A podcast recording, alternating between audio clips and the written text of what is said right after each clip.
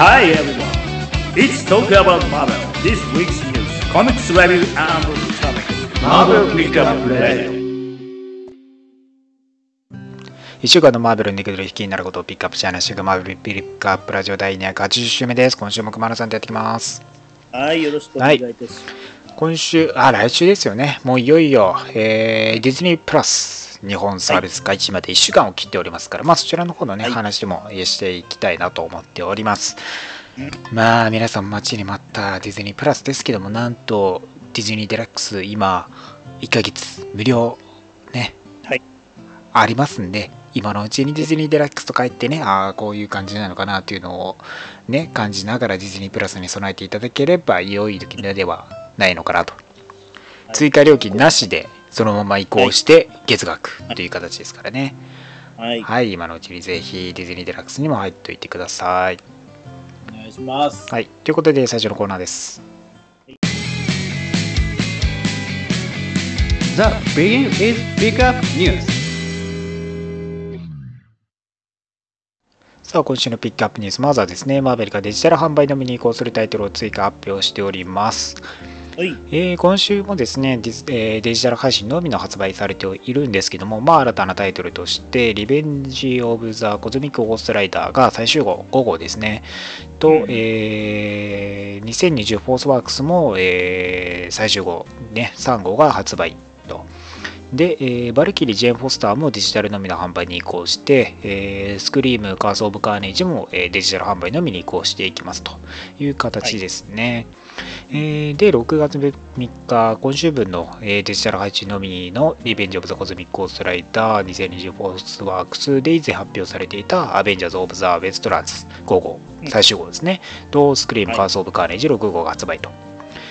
はい。で、ここからまた各週でですね、えーその来週は、えー紙での発売一緒になっているものと、で、その次の翌週がデジタルオンリーという形をね、えーまあ来月頭までは行っていく形になりますね。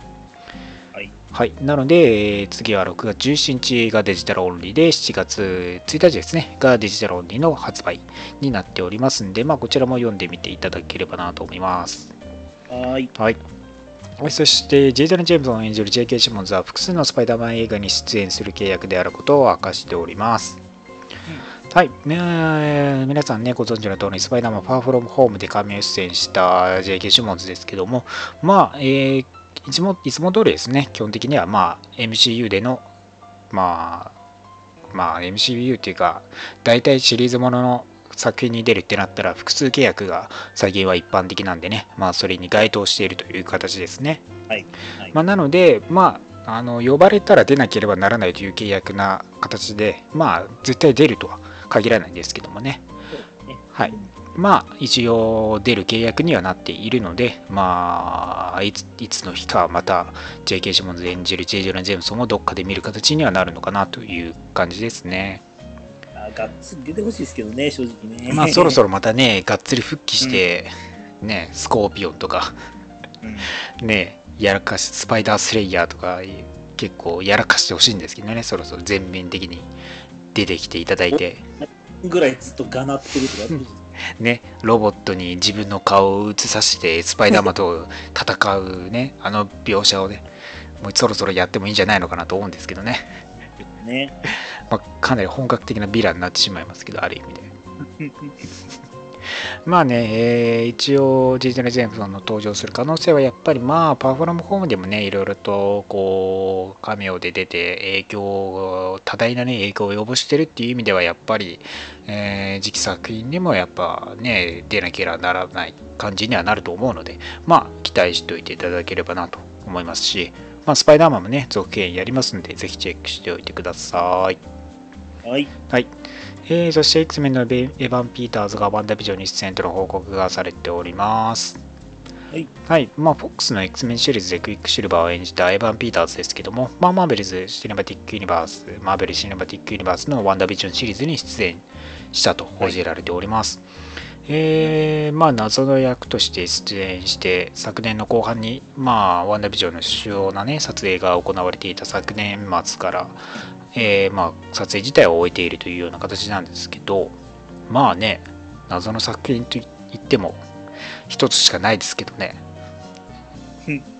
まあある意味ではマルチバース化するような形にはね示唆しているのでまあはいいろんなね形、まあ、ビジョンの復活の謎とかまあクイックシルバーもまた復活するんじゃないのかみたいな噂はやっぱただありますしねまあ子供が生まれるできるんじゃないかみたいなね話もまあ映像としてもありますし、まあ、そこら辺がいろいろと絡み合って関与していってまあ狂気のね世界に陥っていくのかなという期待どころなわけですよね。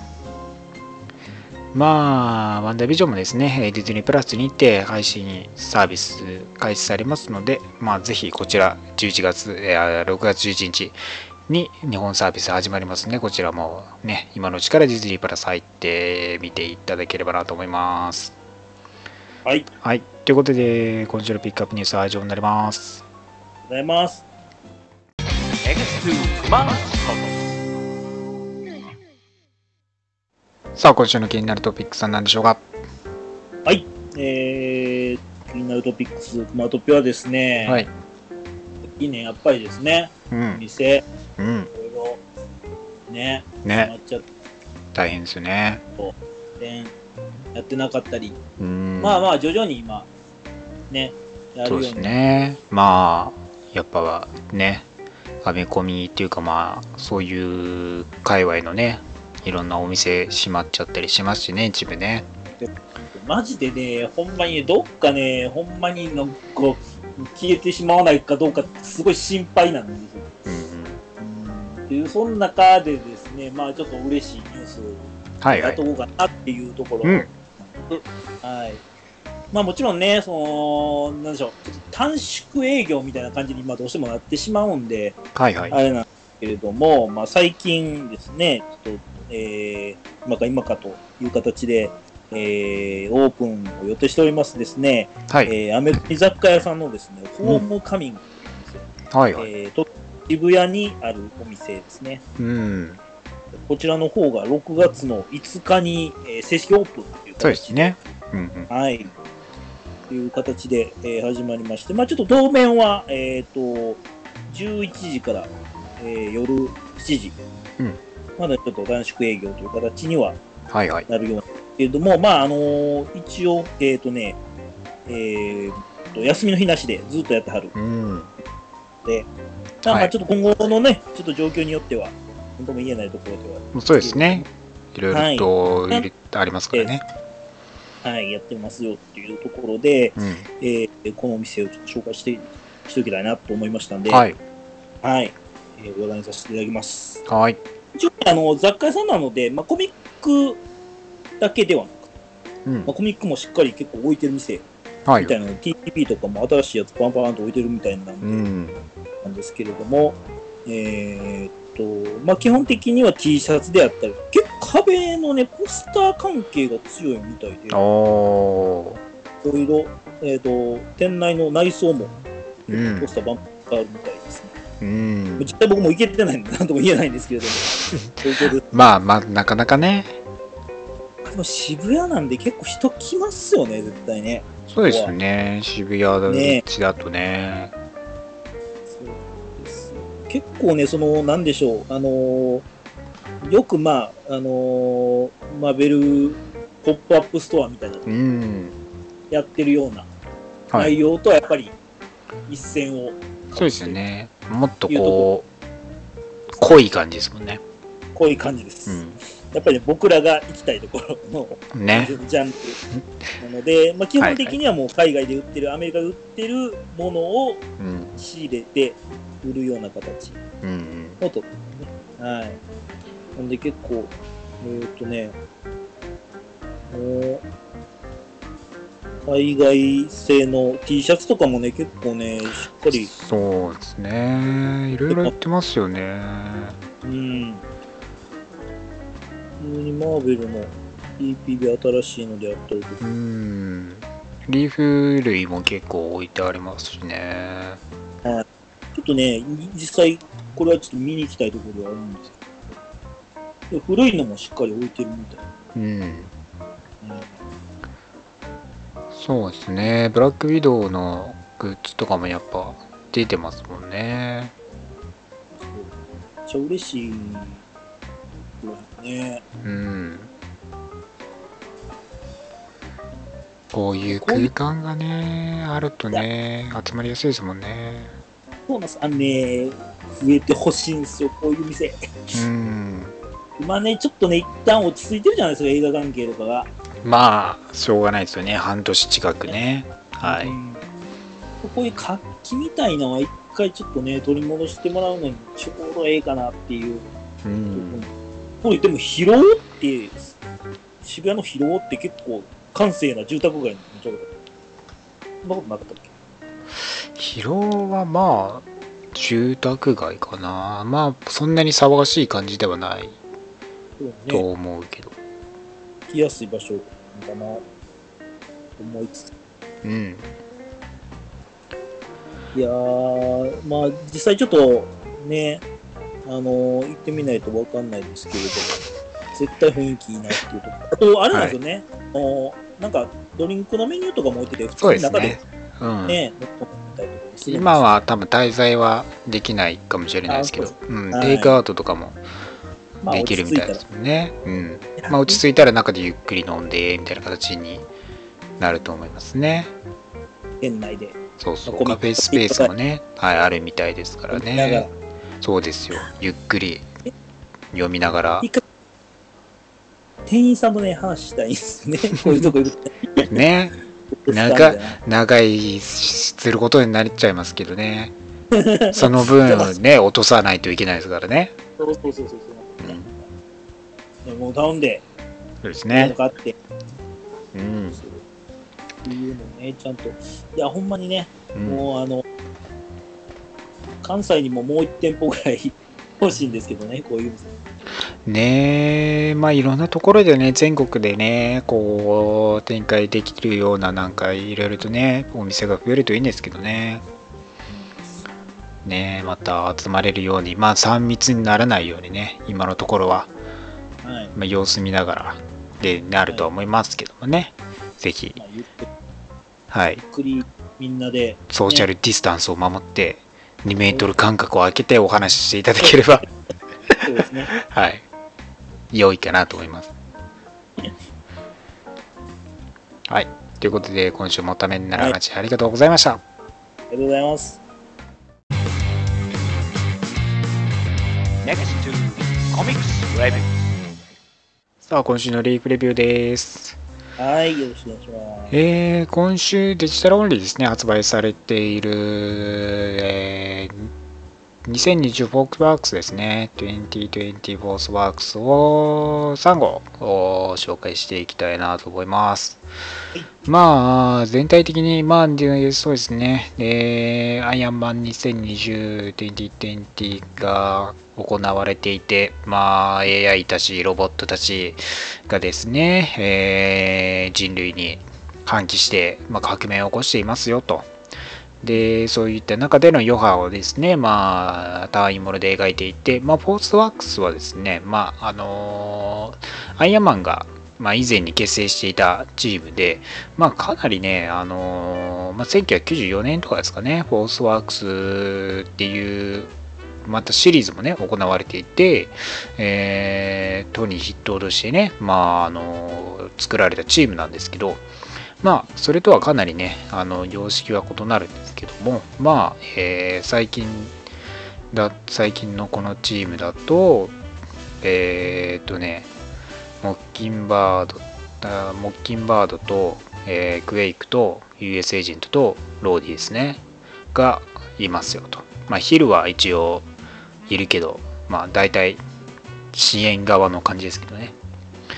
で、まあ、このロボ、まあ、デスロックスたち、デスロックたちですね。まあ、デスロックたちに、えーまあ、えーモードックがですね、このフォースワークス倒すのに協力してという形で、はいまあ、フォースワークスとモードックが結託して、デスロックたちをね、倒そうとするんですけど、まあ、大ボスが今回現れまして、ウルティモですよと。でっかいウルティモさんがまた現れましたよと。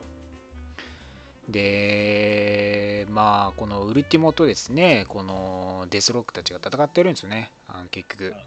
まあ、地球外生命体ですからね、ウルティモはね、地球外生命ロボットですからね。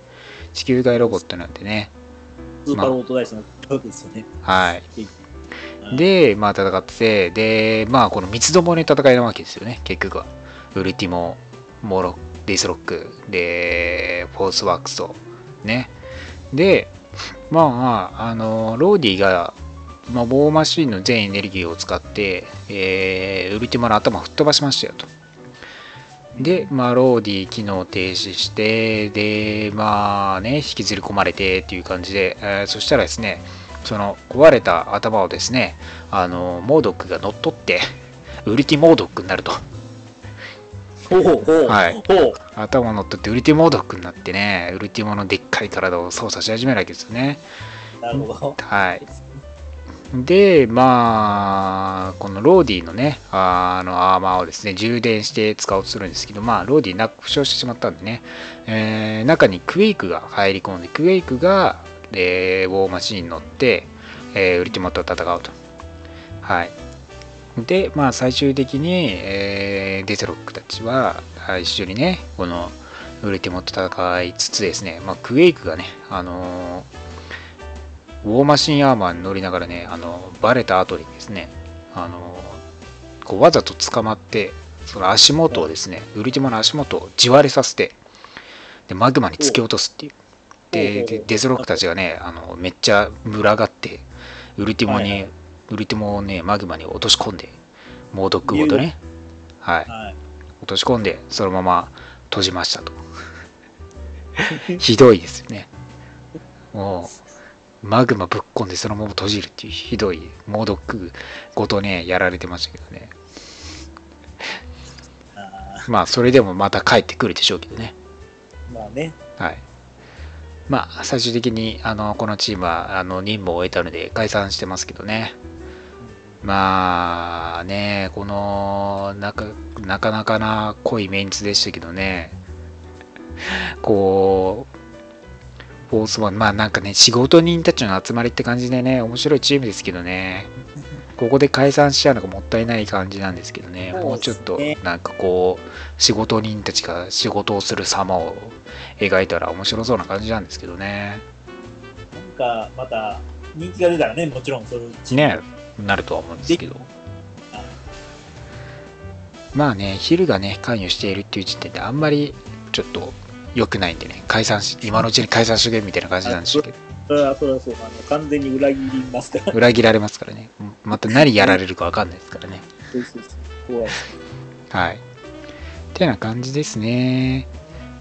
まあ、あとは、えーアベンジャーズ・オブ・ザ・ウェストランズ5号も最終号になってて、まあ、アベンジャーズと、まあ、ドゥまあ、ラトベリニューラトベリアに、まあ、アベンジャーズが潜入してっていう戦いが発生する中、まあ、最終的にドゥームのこうね、思惑とかを、えー明かされることになり、最終的には、まあ、アベンジャーズたちが、えー新たにね、えーまあ、ドゥームを倒したというかね、まあ、ドゥームの思惑を潰して、まあ、民衆に支持を得られてっていう形にはなってますけどね。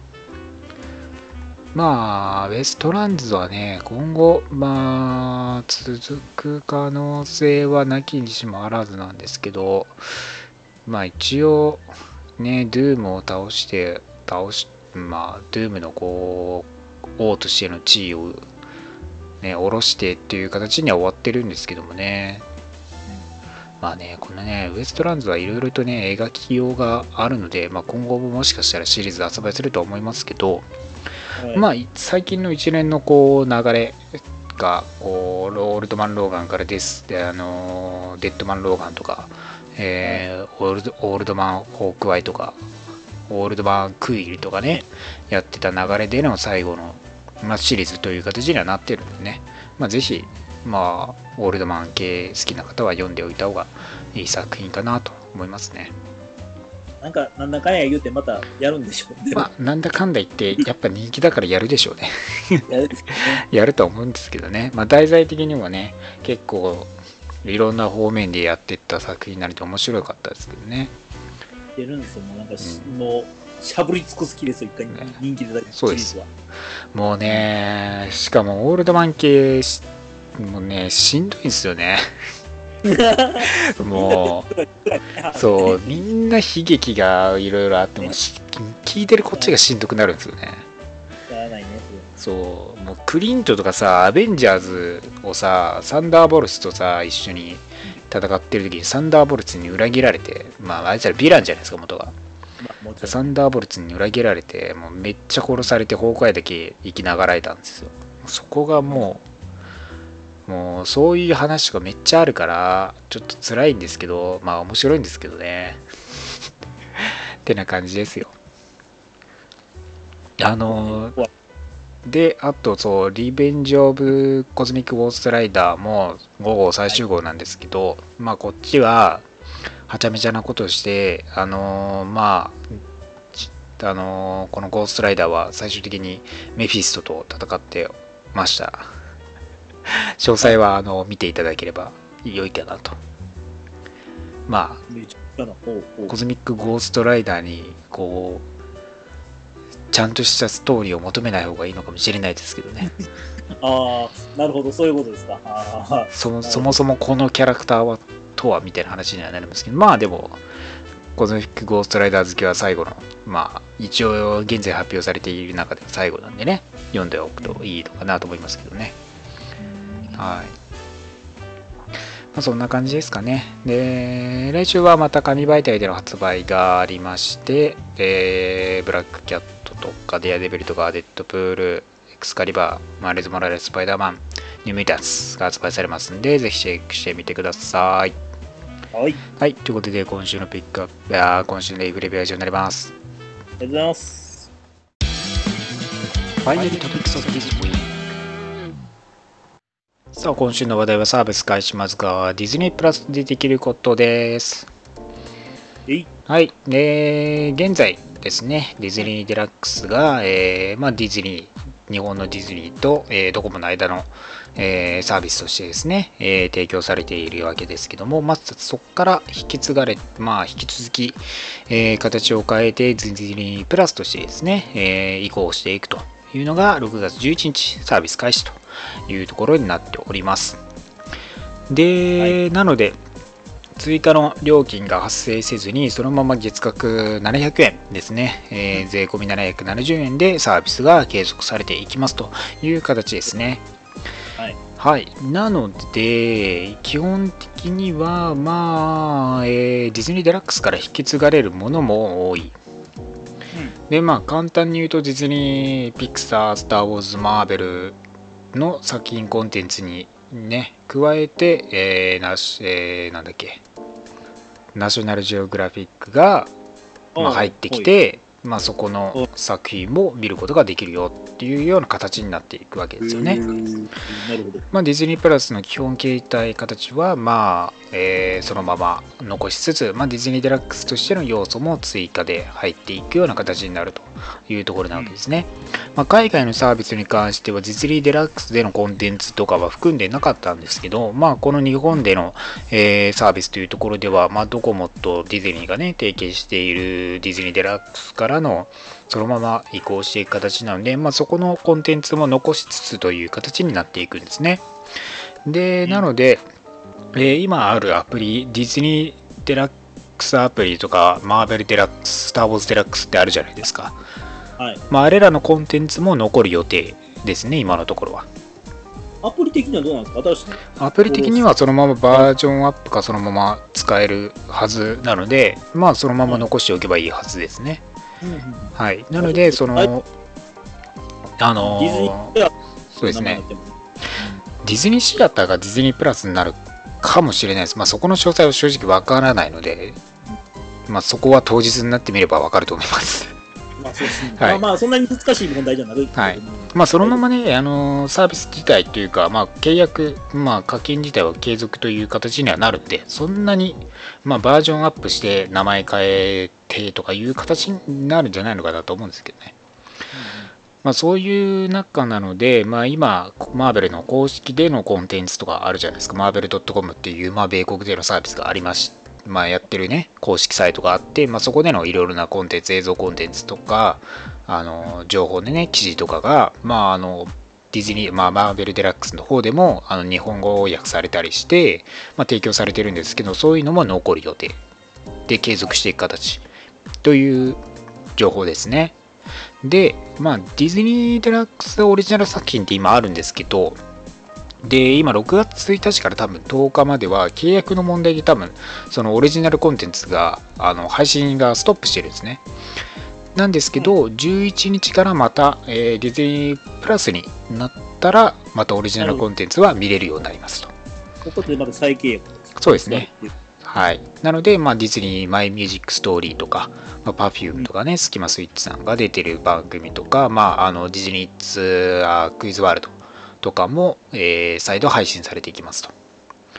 で、えーいや、やっぱり、まあ、ディズニーデラックス配信していた、まあ、いろんな作品も終わってしまうんですね、配信が。終わってしまうものもあり、まあ、はいそこら辺に関しては魔法にかけられてとか、いろいろ有名なね、あのー銀河ヒッチハイクガイドとか、いろんな有名なタイトルもあるんですけど、えーマーベル作品に関して言えば、クロークダガーが、えー配信終了となります。うん。なので、えークロークダガーは見る、えー11日以降に見ることはできなくなるので、今のうちに見て見ておくことをお勧めしますね。で、シーズン1、2、えっ、と、シーズン2はあったかな ?2 あったかなちょっとじゃあ、今見てみますね。まあ、マーベル作品に関して言うと、そこのクロークダガー以外の記載がないので、もしかしたら、ほほぼほぼ残るシーズン1だけでしたね。クロークダガーシーズン1だけなので、まあ、シーズン2、1、2見たい方は、フールの契約が必要になりますね。はい。はい。そうですね。まあもちろん見れなく、全く見れなくなるわけじゃないということですね。で、えーそうなんです。マーベル作品に関しては、クロークダガー以外に記載がないので、配信終了する中では。なので、今あるコンテンツ、まあ、アニメ作品とかもしっかり、エージェント・オブ・シールドとか、ランナーウェイズとか、ドラマ系もね、結構アニメシリーズめっちゃ多いんですよ、ね。そうなんです。残るんじゃないのかなというところですよね。まあね、あの、クロークダガーだけ、あの、サイファイで米国だと配信してて、まあそこら辺の契約の問題なのかなとも思わなくもないですけど、まあ、しその他の作品では終わる記述がないので、まあ、そのまま継続していく予定なので、そんなに被害は、被害というかね、あの、ないのかなというところですね。まあ、ディズニー系はね、本当にね、ミッキーからドナルドからプルーとかでいろいろと終わっちゃう作品もあるんですけど、なぜか、なぜかですよ。これ知らなかったんですけど、名探偵コナンとかドラゴンボール界とか、お二人はプリキュアとかがなぜか配信されてたらしいんですね。そうなんですよ。それ、いや僕、前見たときに、はい。びっくりして、あれなんなんですか、ね、あれ何なんだろうなっていう。あれなんなんですかね？なんでわざわざっていう。そういうもので、あの、誘って、する感じですかね？ね、釣ろうとしたんでしょうね、多分ね。まあ、そこら辺はね、ついでに、じゃあ、ちょっとミッキーでも見てみようかな、みたいな人みたいな、うそうそう、じゃあ継続してちょっと見ていくか、みたいな感じなのかなと。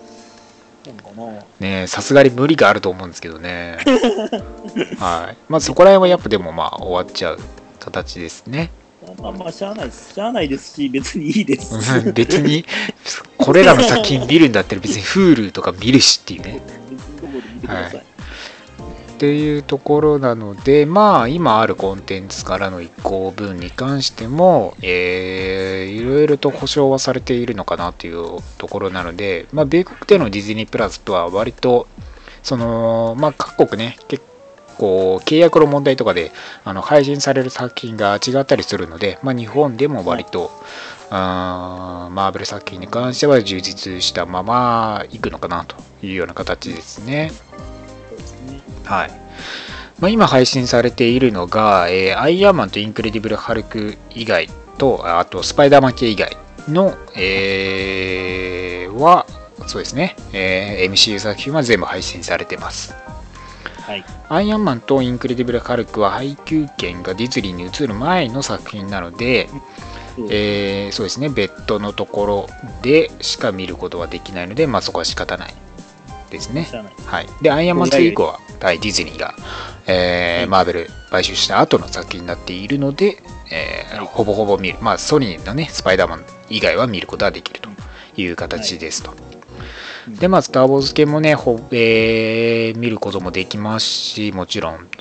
で、まあ、ピクサーとかもね、まあ、ディズニー系の作品もほぼほぼ見ることができて、まあ、ドラマ系に関しては CW 系、あ ABC だ、ABC 系のドラマ作品は、エージェント・シールドとかインヒューマンズとかね、そこら辺も見ることができるのは結構大きいのではないのかなと思うところですね。そうですようね。ん割とね、そこの作品に関しては見れなかったりっていうところもあったりするので、という形ですね。えーまあ、入会方法に関しては、今、ディズニーデラックスからのそのまま継続なので、ディズニーデラックスと同じ方法で、まあ、どっちみち契約する形にはなるので、めんどくささには変わりはない。うん。ので、今のうちから別に入っても1ヶ月無料なので、別に支障はないのかなと。うん。その当日になってあたふたするよりかはいいのかなという形ですかね。ね。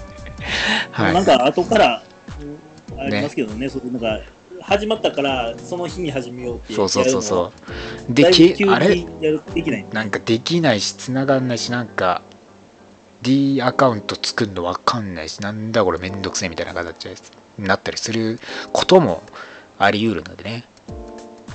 まあこれやっぱりね、日本においては、やっぱクレジットカードとかネットで使うのって結構ね、あの、敬遠する人が多かったりするので、そういう意味ではやっぱり、あのー携帯から支払いできるっていうのが一番大きくて、多分ドコモさんとね、契約結んでという形でのサービス開始だと思うのでね。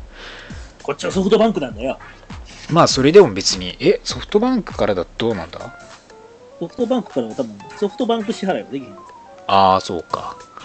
まあ、ドコモだと、ドコモからの携帯払いはできるけど、他のだと、クレジットカードとか、なんか、コンビニとかになるのかな？コンビニも行けどうポイント、ポイント購入とかかな？なんかでいけるできるのかな？あともしかしたら、あれかもね、メジャーになってきたら、また、あの、カードが売られるかもね。ああ、そうですね。うん。はあ、はあはあはあ、えーと、メールアドレスを指定してとかか。まあ、D アカウント発行するのは変わりなく、まあ、D アカウントにクレジットカードを登録とかでいけるわけですよね。まあ、そこはまあ、うん、まあ、仕方ないですね。まあ、どこもそんなもんですよね。ないです。うん。どこも、どこのサービスも大体そのもんですから、まあ D アカウントを作る煩わしさはあるかもしれないですけど、いろんなね、あのアカウントと紐付け、その Google とか Yahoo とか Twitter もできたかな、LINE とかのアカウント紐付けとかできるんで、アカウント発行はまあそこら辺でね、やってもらえればいいのかなと。はい。はい。でですまあやっぱりディズニープラスに移行するにあたっていろんな作品、オリジナル作品も追加されていくわけじゃないですか。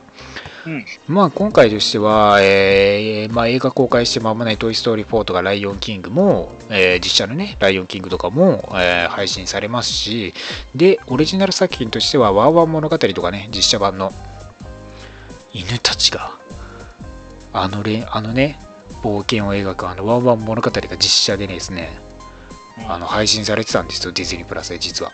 それが見れる。入れる。めちゃ可愛い。しかもヒロインを演じるのはテサ・トンプソン。声ね。おテサ・トンプソンですから。はい、バルキリーで知られているテサ・トンプソンですからね。はい。で、まあ、ハイスクールミュージカル、ザ・ミュージカルとか、ポーギのこれって何、ボーピープはどこにとかね。あと、舞台裏作品、ドジドキュメント系とかもね、えーディズニーから、えーマンダロリアンからね。で、マーベルヒーロープロジェクトもですね、配信されます、ちゃんと。うん。えーまあ、マーベルヒーロープロジェクトは、えー子供たちをね、えーまあ、ハンディキャップがある子供たちを、えー主役としてですね、まあ、コミックを描いていくっていうようなね、えーまあ、ドキュメンタリー作品を描いているのでですね、まあ、そこの、えー作品も、えー配信されますと。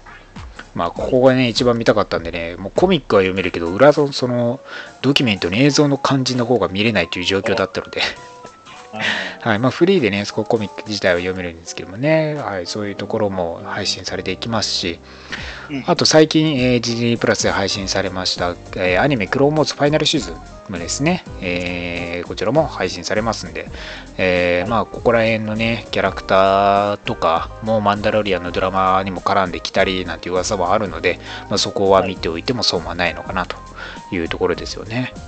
うん。はい。で、やっぱりラインナップとしては今後の作品が一番重要なところなわけですよ。今入ってよ、まあ、ここはですね、ディズニーえープラス、もちろんですね、サービス、えー確約しております。